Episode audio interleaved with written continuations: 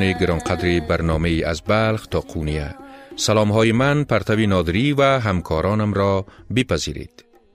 در برنامه پیشین در پیوند به غیبت دوم یا غیبت بی برگشت شمس چیزهای گفته آمدیم. آیا او را گروه همراه با فرزند دوم مولانا علاودین کشتند؟ آیا مولانا به مرگ او باور دارد؟ جستجوهای مولانا این بار به کجا می کشد؟ این همه را در این برنامه با شما در میان می گذاریم.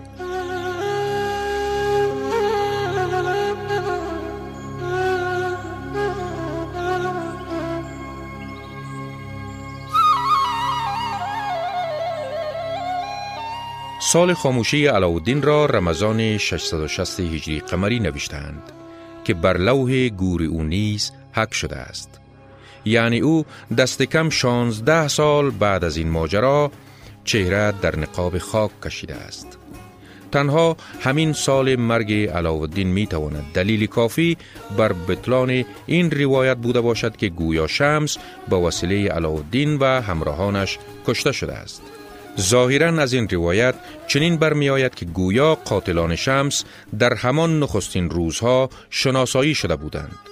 پرسشی که به میان می آید این است که چرا آنها با وسیله دم و دستگاه دولت تعقیب نمی شوند و به جزای خود نمی رسند. در حالی که این امر می توانست حربه بزرگی باشد در دست مخالفان مولانا که نسبت به او و حوزه سما و یاران او با بدگمانی نگاه می کردند.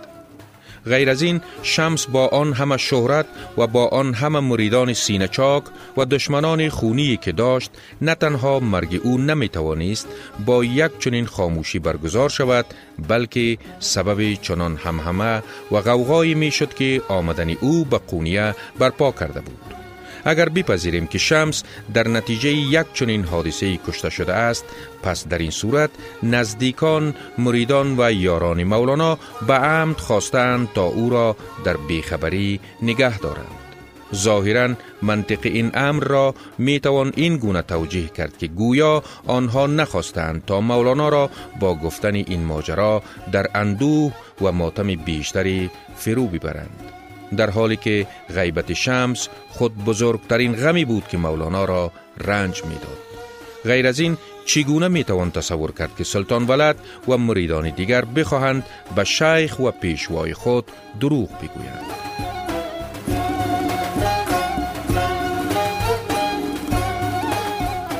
گویند بامداد مولانا به رسم همیشگی به کلبه شمس سر زد و اما دید که از شمس اثری نیست. شمس ناپدید شده بود. مولانا با استراب و دلنگرانی به حجره سلطان ولد می دود و او را صدا می زند که دین چه خفته ای برخیز و شیخ خود را دریاب. در حقیقت مولانا بلافاصله جستجوی شمس را در نخستین بامداد غیبت او با همین گفت و شنودی که با سلطان ولد داشته است آغاز می کند این جستجو که با نوی امید و انتظار آمیخته بود از شهر قونیه و هومی آن آغاز گردید. ولی هر روزی که بدون نتیجه به پایان می رسید بیتابی و ناامیدی مولانا فیزونی می گرفت او حالا دیگر مطمئن شده بود که شمس در قونیه و هومی آن نیست. بعدا آهنگ دمشق کرد. شاید فکر می‌کرد که شمس این بار نیز راهی دمشق شده است. او در جستجوی شمس دو بار و بر روایت دیگر سه بار به شهرهای دمشق و حلب سفرهای پرمخاطره را پشت سر گذاشت.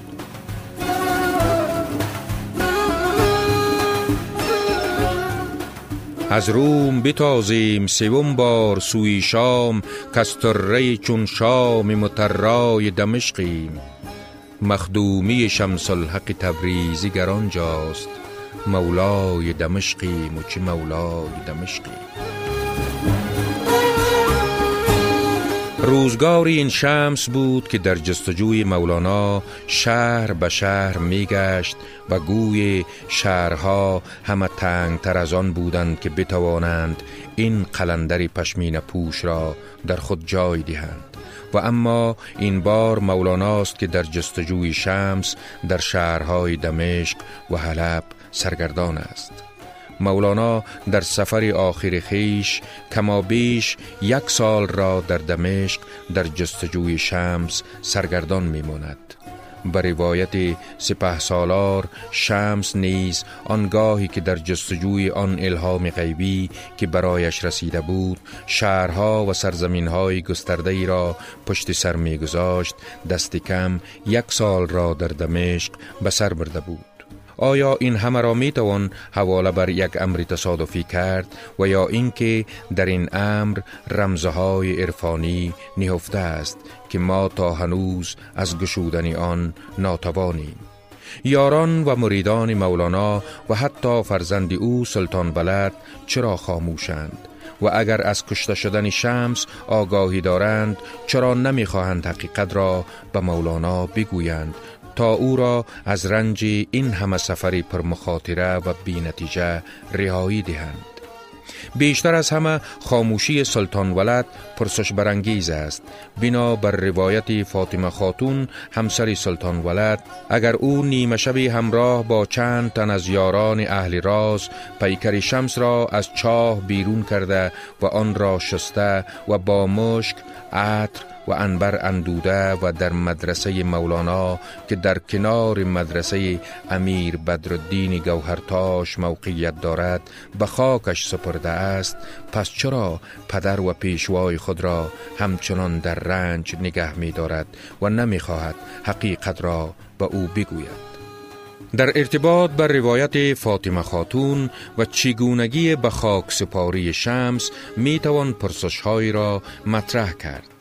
مثلا پیدایی ناگهانی گور بزرگی در چنان جایگاه مهمی آیا نمی توانسته است که توجه شهروندان قونیه را به خود جلب کند؟ جز آن که فرض کنیم که بر گور او هیچ گونه تپهی و نشانی بر جای نگذاشتند. ظاهرا روایت ها همین را می گوید که هیچ گونه تپهی بر گور او نساختند. اگر چنین بود پس چگونه این جایگاه بعدا به نام مقام شمس شهرت پیدا می کند این که چرا سلطان ولد شیخ خود همان عارف بزرگی را که علم حالش را به او بخشیده بود این گونه در خاموشی و در آن نیمه شب بی آن که تپهی بر گور او بسازد به خاک میسپارد و بعدا تا آخر زندگی در این باب لب به سخن نمی گشاید خود پرسش های زیادی را می تواند برانگیزد. به هر صورت مشکل است تصور کرد که به خاک سپاری شخصیتی چون شمس با آن همه شهرتی که داشته است در حاله گمنامی باقی بماند. هرچند شمس پیش از آن که به قونیه بیاید و آن حادثه شگفتی انگیز یعنی دیدار او با مولانا رخ دهد شهرت چندانی نداشت حتی می توان گفت که او پیش از این قلندری بوده است گمنام که پیوسته از شهرت می گرفته است اما حالا او در قونیه شهرت گسترده ای دارد و مردم هزار و یک پرسش را در مورد او مطرح می کنند و هر گروهی با دریافتی که از او دارند القاب و نامهای گوناگونی به او می دهند. صاحب زمانی در کتاب خط سوم می نویسد که شمس پس از دیدار با مولانا به چنان شهرت می رسد که شماری از ارباب قدرت علاقه می گیرند تا او را ملاقات کنند ولی شمس حق دیدار تا چهل هزار درهم تعیین می کند و بعدا این پول را به حاجتمندان می دهد.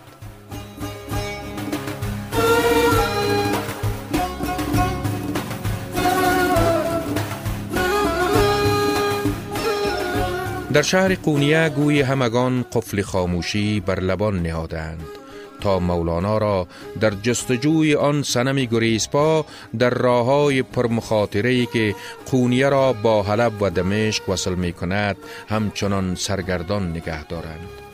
با این حال وقتی سفر آخر او در دمشق کما بیش یک سال به درازا می کشد بر روایتی مریدان و بزرگان قونیه پیکه ها و نامه های می فرستند تا مولانا از دمشق برگردد.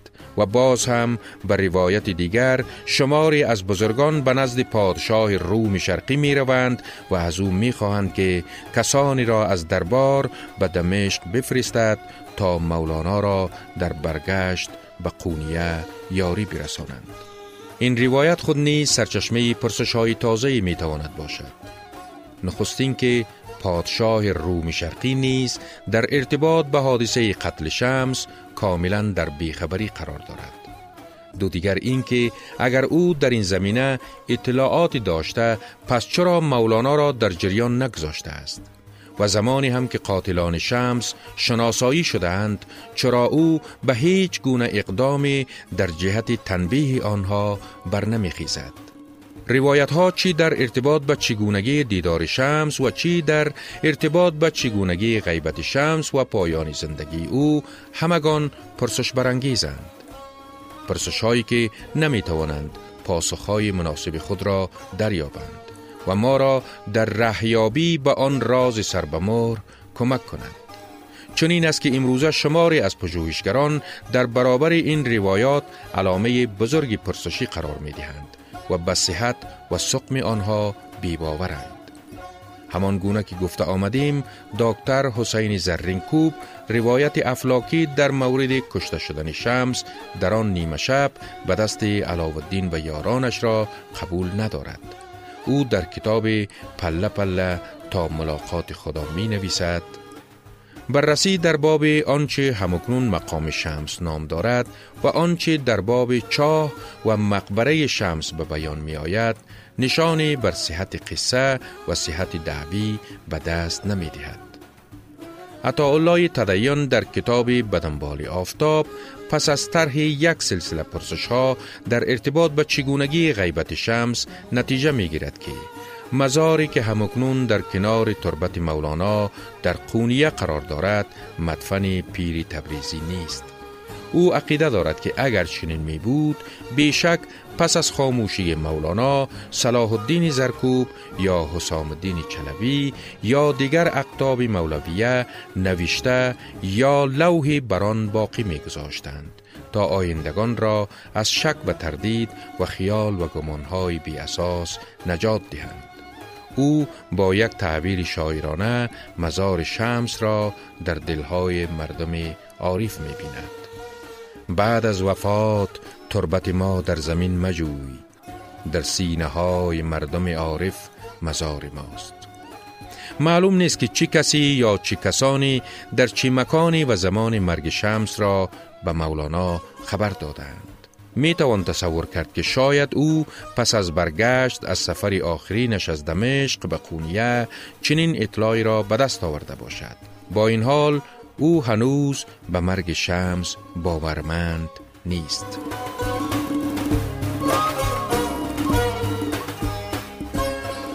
کی گفت که آن زنده جاوید بیمرد؟ کی گفت که آن پرتوی امید بیمرد؟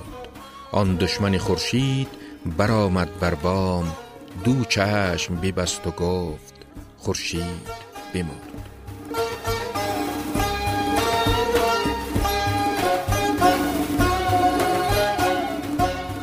از چنین شعرهای می توان به دو نتیجه زیرین دست یافت.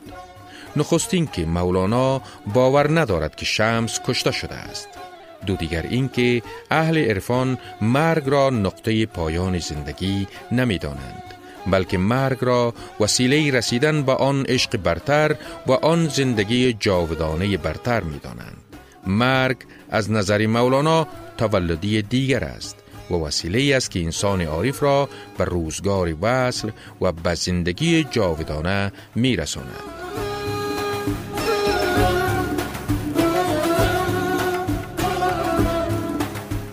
مرغان که کنون از قفس خیش جدایید رخ باز نمایید و بگویید کجایید؟ ای آن که بزادید چو در مرگ رسیدید این زادن ثانی است بزایید بزایید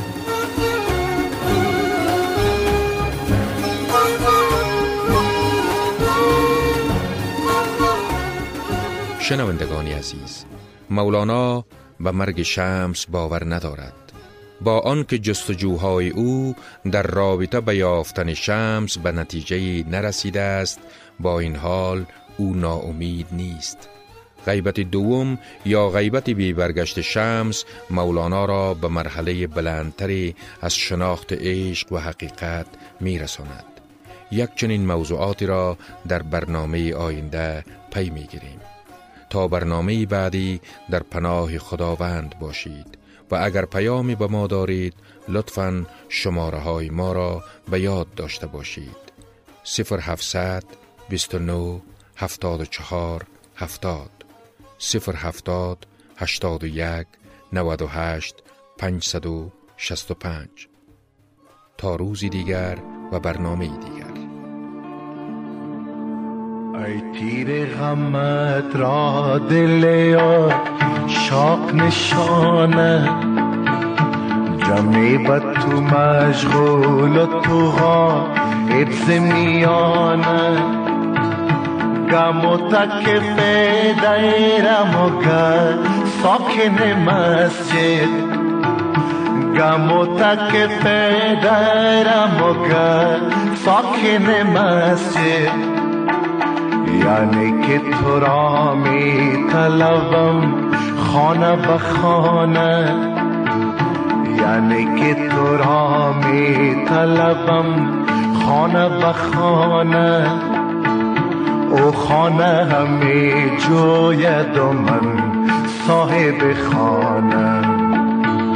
او خانه همی جوید و من صاحب خانه.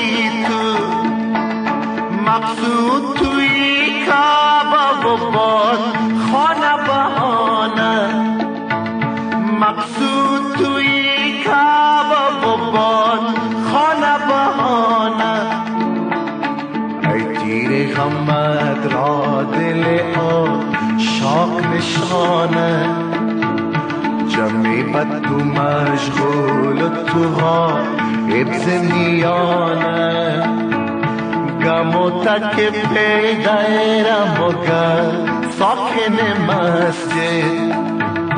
غم و تک پیدایرم و ساکن مسجد. یعنی که تو را می طلبم خانه به خانه. یعنی که تو را می طلبم خانه به خانه. او خانه همی جاید و من صاحب خانه او خانه همی جاید و من صاحب خانه.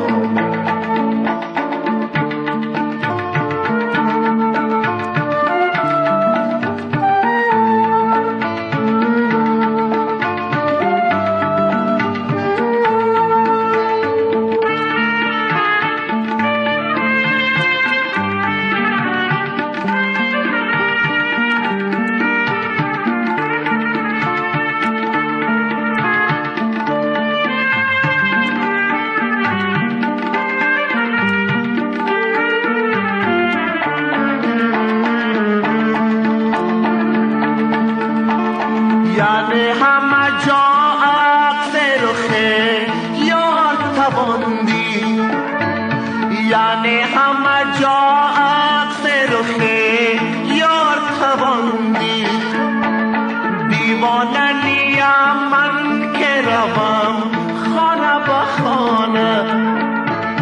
دیوانه نیم که روم خانه به خانه. ای پیر غمت را دل شاق نشانه. جمعی به تو مشغول تو ها حفظ میانه. گم و تکف دیرم و گر ساکن مسجد گم و تکف دیرم و گر ساکن مسجد یعنی که تو را می طلبم خانه به خانه او خانه همه جاید و من صاحب خانه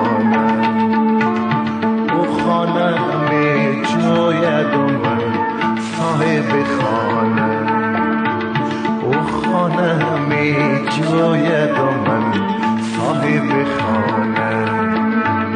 او خانه همه جاید و من